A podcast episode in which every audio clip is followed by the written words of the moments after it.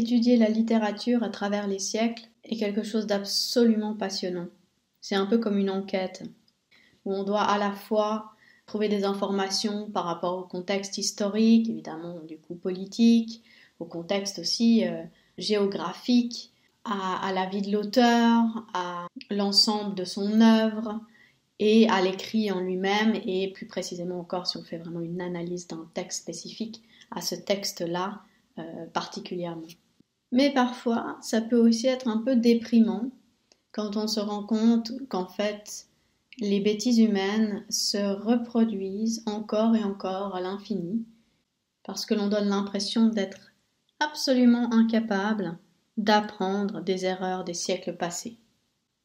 Grâce à ce texte issu de Microméga de Voltaire, nous allons pouvoir passer ensemble en revue plusieurs notions qui me semblent plus que jamais au goût du jour, et sur lesquelles Voltaire nous invitait déjà à réfléchir il y a plusieurs siècles, telles que les prétentions et présomptions humaines, l'intolérance, la vanité, l'orgueil, l'extrême disproportion, l'anthropocentrisme, auxquels vont venir répondre la tolérance, le relativisme, le cosmopolitisme et finalement la modestie ou tout simplement l'humilité. Et nous parlerons de la dénonciation que fait Voltaire dans Microméga de la guerre austro-russo-turque qui a eu lieu entre 1735 et 1739.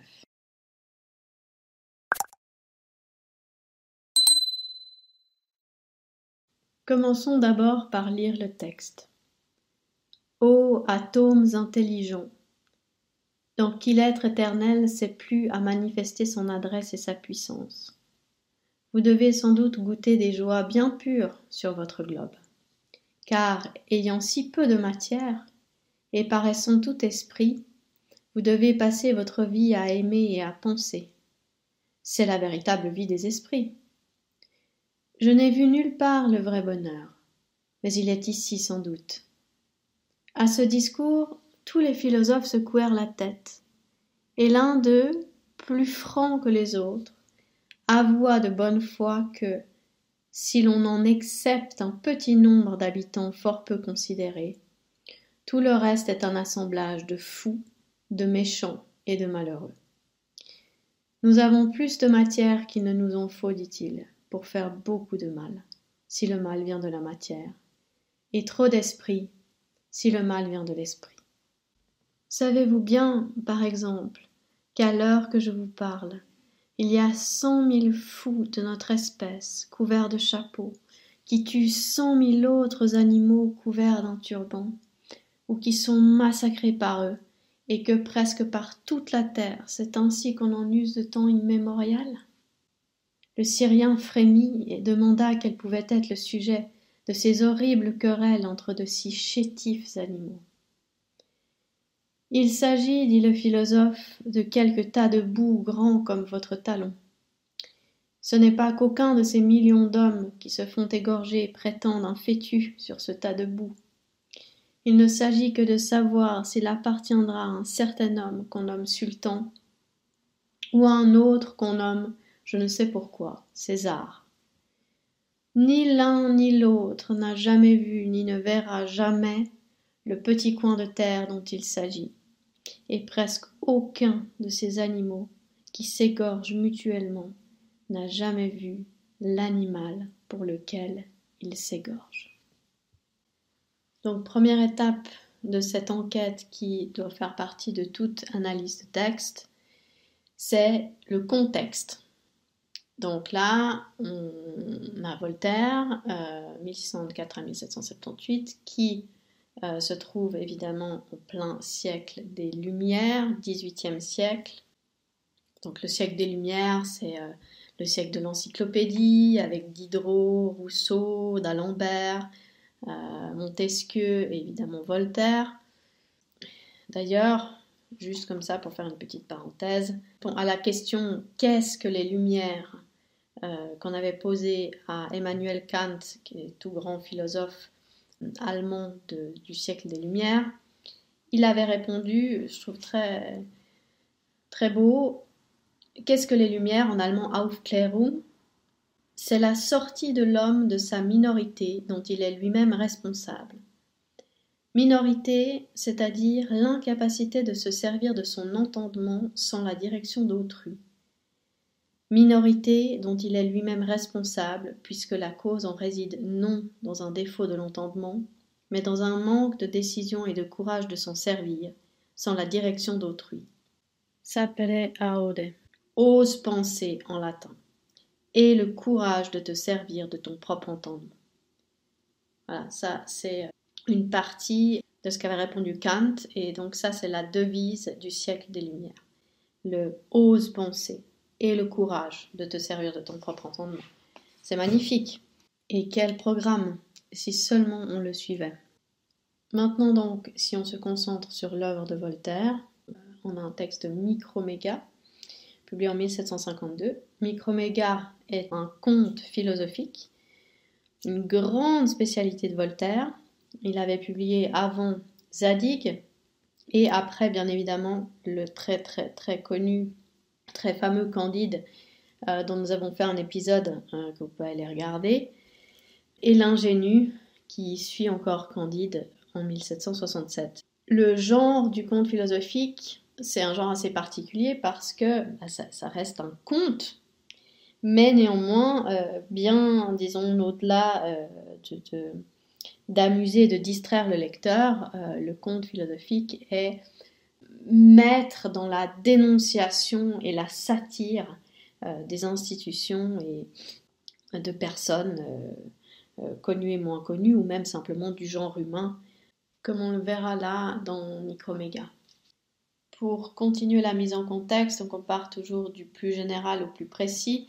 Maintenant, donc, on peut parler euh, de Microméga et en faire un bref, bref, bref résumé.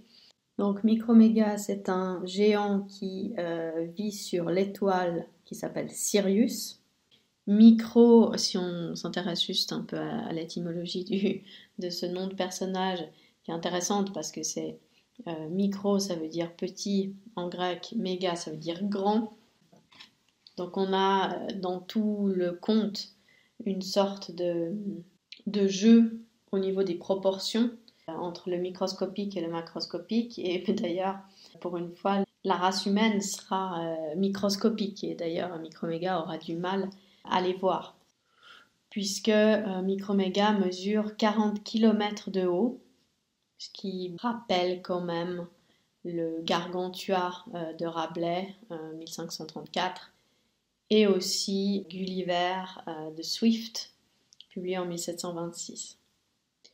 Pour en revenir au, résumé, donc, Microméga va faire un petit voyage interplanétaire où il va faire différentes rencontres qui vont permettre à Voltaire euh, de faire la satire et une critique de plusieurs choses, mais ici ce qui nous intéresse dans ce texte, c'est la satire, la critique qu'il va faire de la race humaine. Au cours de son voyage, il va rencontrer un habitant euh, de la planète Saturne, donc un Saturnien, qui va devenir un peu son compagnon de route, comme on avait pu avoir euh, Candide et Pangloss euh, dans Candide. Du coup, là, on aura Microméga et le Saturnien, et c'est ces deux-là qui vont en fait aller rencontrer l'espèce humaine et leur donner une petite leçon plus que nécessaire de tolérance de sagesse, de relativité et finalement surtout d'humilité. Avec tous les euh, personnages principaux des contes philosophiques de Voltaire, comme euh, Candide ou euh, le Huron de l'ingénu ou ici Microméga, en fait ils, abordent le monde sans préjugés, avec une certaine forme de, de naïveté en fait. Et ce qui est intéressant ici, c'est que, au contraire de ce qui se fait d'habitude, c'est-à-dire que très souvent, ce sont les, hommes, l'espèce humaine, qui part à l'aventure et qui va dans d'autres mondes, euh, qui se retrouve face à quelque chose euh, d'étrange, d'étranger, donc euh, d'extraordinaire, et qui, on l'espère, mais c'est pas toujours le cas, leur permet ou les remet à leur place d'hommes Mais ici, en fait, on a une autre perspective parce que ce ne sont pas les hommes qui vont à la rencontre d'autres mondes, mais ce sont des extraterrestres qui, en fait, étudient et euh, jugent l'espèce humaine. Donc, il y a euh, une grande objectivité, une certaine forme de pureté, et grâce à ça, on a une virulence beaucoup plus forte de la, de la critique que fait Voltaire de l'espèce humaine. Ça permet de prendre vraiment du recul il y a une mise à distance grâce à ça qui permet de, critiquer encore mieux. Nous n'allons pas faire une analyse de texte dans le moindre détail. L'idée ici, c'est vraiment de prendre quelques éléments pour faire ressortir certaines choses dont j'ai envie de vous parler aujourd'hui. Et aussi, disons, de, de, pouvoir, grâce à ce texte, parler de l'œuvre Microméga dans son ensemble et bien évidemment de ce que dénonçait Voltaire déjà à l'époque, au XVIIIe siècle. Donc maintenant, si on se concentre vraiment sur le texte, alors là, quand il dit ô atome intelligent, évidemment, les atomes, c'est nous, c'est l'espèce humaine euh, qui est constamment rabaissée dans, dans Microméga.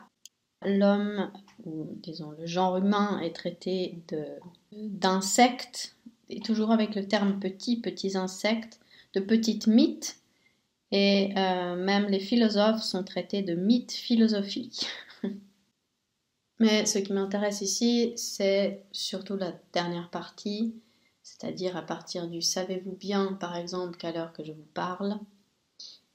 Donc si on donne quelques détails par rapport à ça, ici Voltaire dénonce la guerre austro-russo-turque de 1735 à 1739 et cette guerre avait euh, comme enjeu principal la conquête de la Crimée, c'est-à-dire euh, la péninsule là qu'on trouve au sud de l'Ukraine. Alors je ne suis absolument pas spécialiste euh, de ce genre de, choses. Cependant, pourquoi cette agitation autour de la Crimée qui a généré beaucoup beaucoup de conflits, c'est simplement parce qu'elle représente un accès à la mer Noire et donc stratégiquement c'est hyper intéressant. Les guerres russo-turques ont été en fait extrêmement nombreuses. Il y en a eu 11 entre 1568 et 1878. Et il y a eu deux guerres austro-russo-turques, celle que Voltaire dénonce, de 1735 à 1739, et une autre plus tard, de 1787 à 1792. Quand il parle des animaux couverts d'un turban, il fait référence ici aux Turcs. Et par César, il fait référence en fait à Tsar, c'est-à-dire à l'empereur russe, parce que Tsar est le titre qui est porté par les empereurs russes, qui vient en fait du latin Kaiser, et qui a d'ailleurs aussi donné le nom allemand Kaiser. Et finalement, à la fin, quand il dit n'a jamais vu l'animal pour lequel il s'égorge, par animal, en fait, euh, là, il, parle du souverain, c'est-à-dire de celui qui règne, donc euh, de celui qui dirige les pays, en fait, qui s'égorgent mutuellement, en d'autres termes. Voltaire dénonce, pas seulement dans Microméga, aussi par exemple dans Candide, l'horreur et surtout finalement l'absurdité de la guerre qui pour lui n'a rien d'héroïque. C'est une barbarie destructrice et qui de nouveau pour lui ne peut pas aller de pair avec une civilisation qui progresse. Les guerres sont ridicules à l'échelle de l'univers et ces guerres ont lieu uniquement parce que la race humaine euh, se prend pour bien plus importante qu'elle ne l'est en réalité. Quand Microméga quitte la Terre, il est d'ailleurs, je cite, fâché dans le fond du cœur de voir que les infiniment petits eussent un orgueil presque infiniment grand. C'est joliment dit. Bon, alors, qu'est-ce que ça veut dire tout ça, au final? La première chose qu'il est important de mentionner, c'est en fait la démarche empirique euh, qu'utilise Microméga pour euh, comprendre l'espèce humaine, c'est-à-dire en fait par empirisme, on veut dire quelque chose qui est fondé sur l'expérience, et donc le, pas rester sur une impression de départ, c'est-à-dire vraiment passer au-delà des apparences. Parce que pour Voltaire, les préjugés sont condamnables dans le sens où ils mènent à l'erreur et surtout à l'intolérance. De plus, l'orgueil humain et ce sentiment de supériorité qui l'habite, ce que l'on appelle donc la présomption humaine, semble ne pas avoir de limite. Il y a d'ailleurs une citation dans Microméga qui en témoigne. Il regarda de haut en bas les deux habitants célestes. Il leur soutint que leur personne, leur monde, leur soleil, leurs étoiles, tout était fait uniquement pour l'homme. Mais au fond, ce que Voltaire dénonce, au-delà de la guerre, parce que la guerre est une conséquence de cela, c'est en fait euh, l'anthropocentrisme. Et qu'est-ce que signifie l'anthropocentrisme? Alors, si on fait un peu d'étymologie, en grec, anthropos, c'est l'homme. Donc, anthropocentrisme, c'est mettre l'être humain, l'espèce humaine, au centre de tout.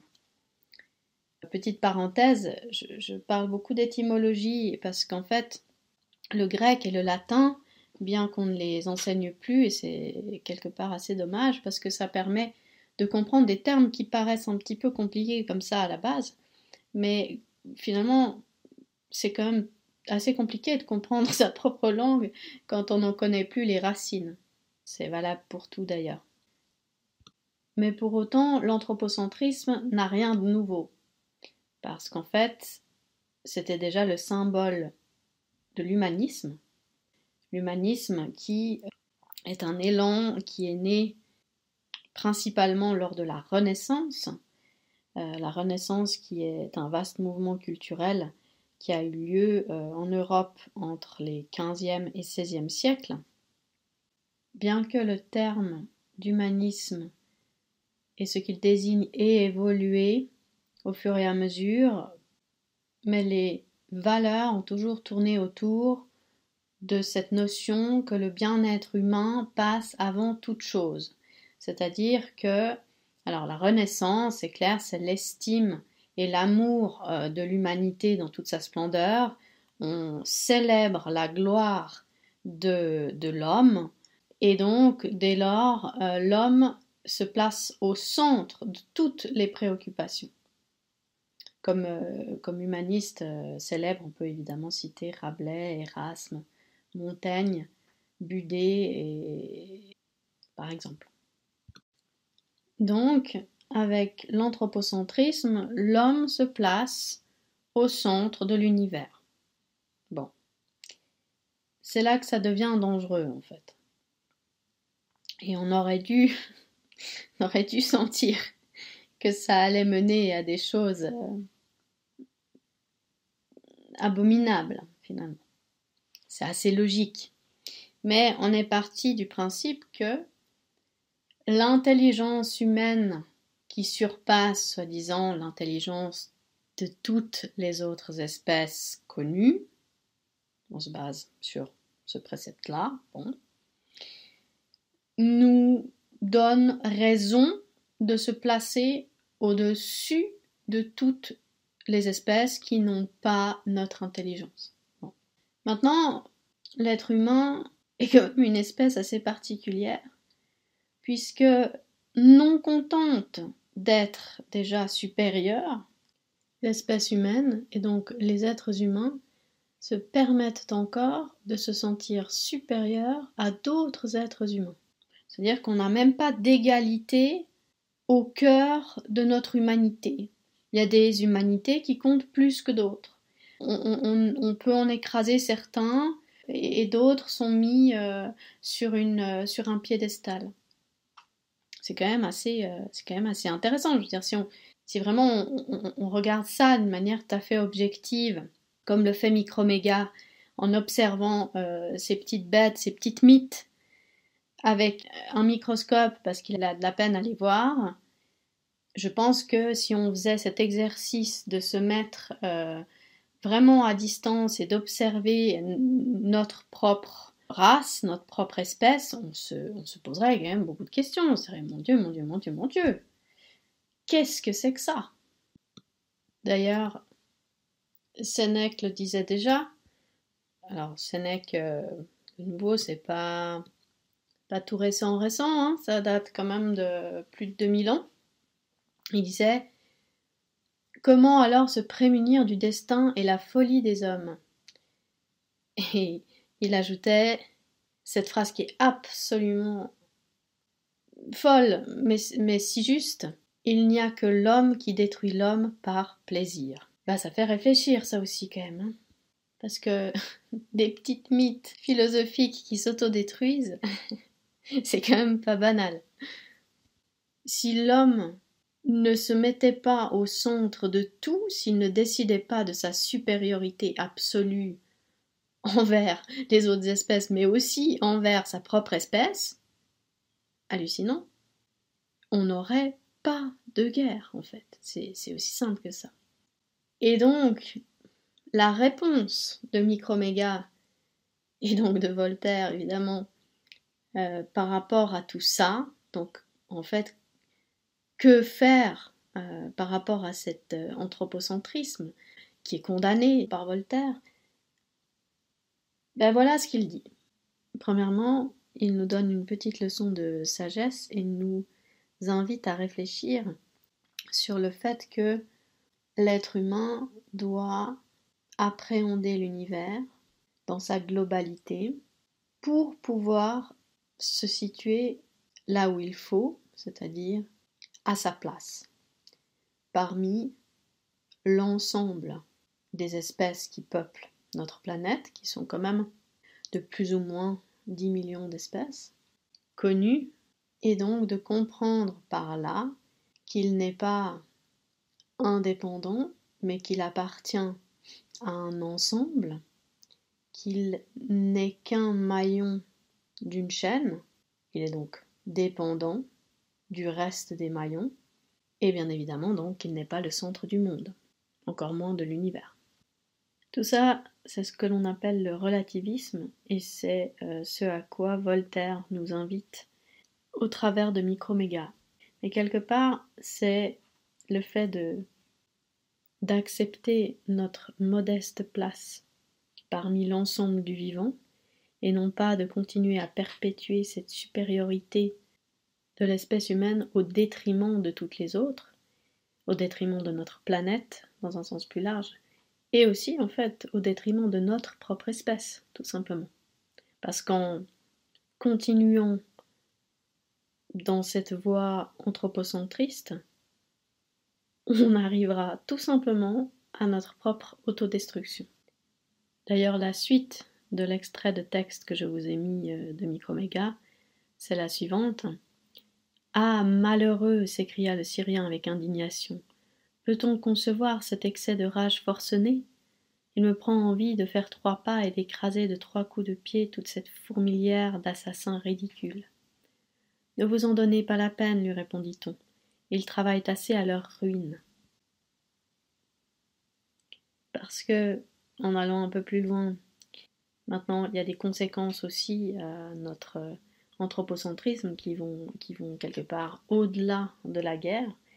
Euh, c'est-à-dire que en, considérant que la planète était notre terrain de jeu euh, que, ça, que ça représentait en fait uniquement un ensemble de ressources qu'on pouvait librement utiliser pour notre bien-être, on court à notre perte, en plus d'être stupide et d'avoir pu penser que ces ressources étaient infinies, illimitées. Or, comme on le sait, elles ne sont malheureusement pas. L'anthropocentrisme aujourd'hui est arrivé à son paroxysme à tel point que euh, on parle même de l'ère anthropocène, c'est-à-dire vraiment l'ère de l'homme, ce qui est assez, assez fou en soi. Donc finalement, ce que nous encourage à faire Microméga et donc Voltaire, c'est de cesser de se prendre pour les rois de la création, c'est-à-dire euh, les rois de l'ensemble des espèces sur la planète, et de trouver notre juste place parmi les êtres vivants. Et ça, en fait, c'est les prémices de ce que l'on appelle aujourd'hui le biocentrisme, qui s'oppose catégoriquement à l'anthropocentrisme, évidemment.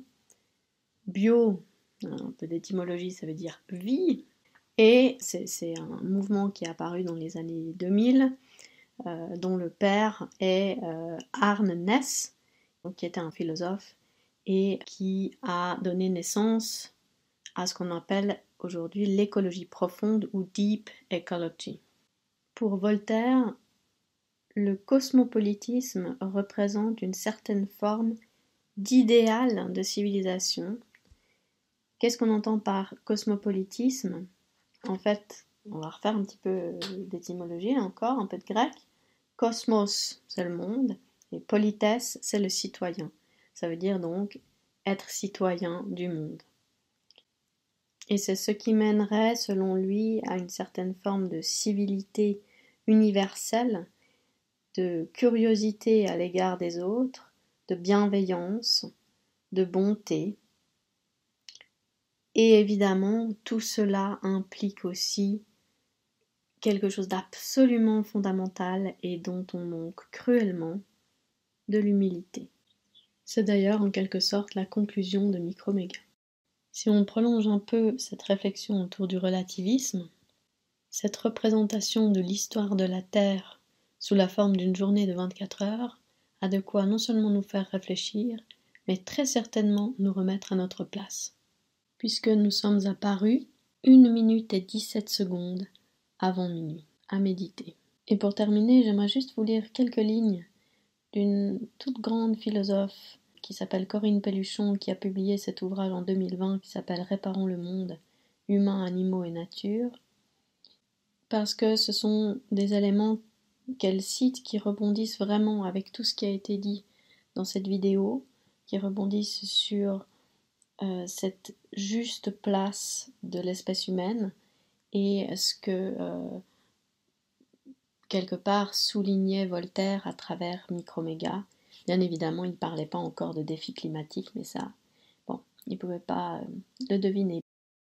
Notre capacité à relever le défi climatique et à promouvoir plus de justice envers les autres, y compris envers les animaux, suppose un remaniement profond de nos représentations sur la place de l'humain dans la nature.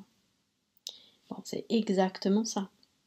Microméga, c'est ça, quoi c'est revoir euh, notre représentation, euh, donc la représentation de l'espèce humaine au sein de euh, la nature, au sein des êtres vivants, au sein de notre planète. Prendre au sérieux notre vulnérabilité et notre dépendance à l'égard des écosystèmes permet de saisir que notre habitation de la Terre est toujours une cohabitation avec les autres.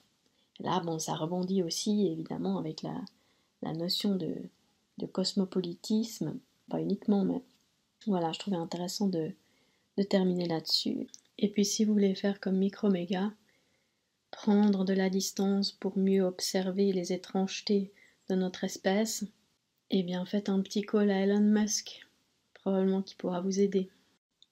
Alors à très vite dans un prochain épisode.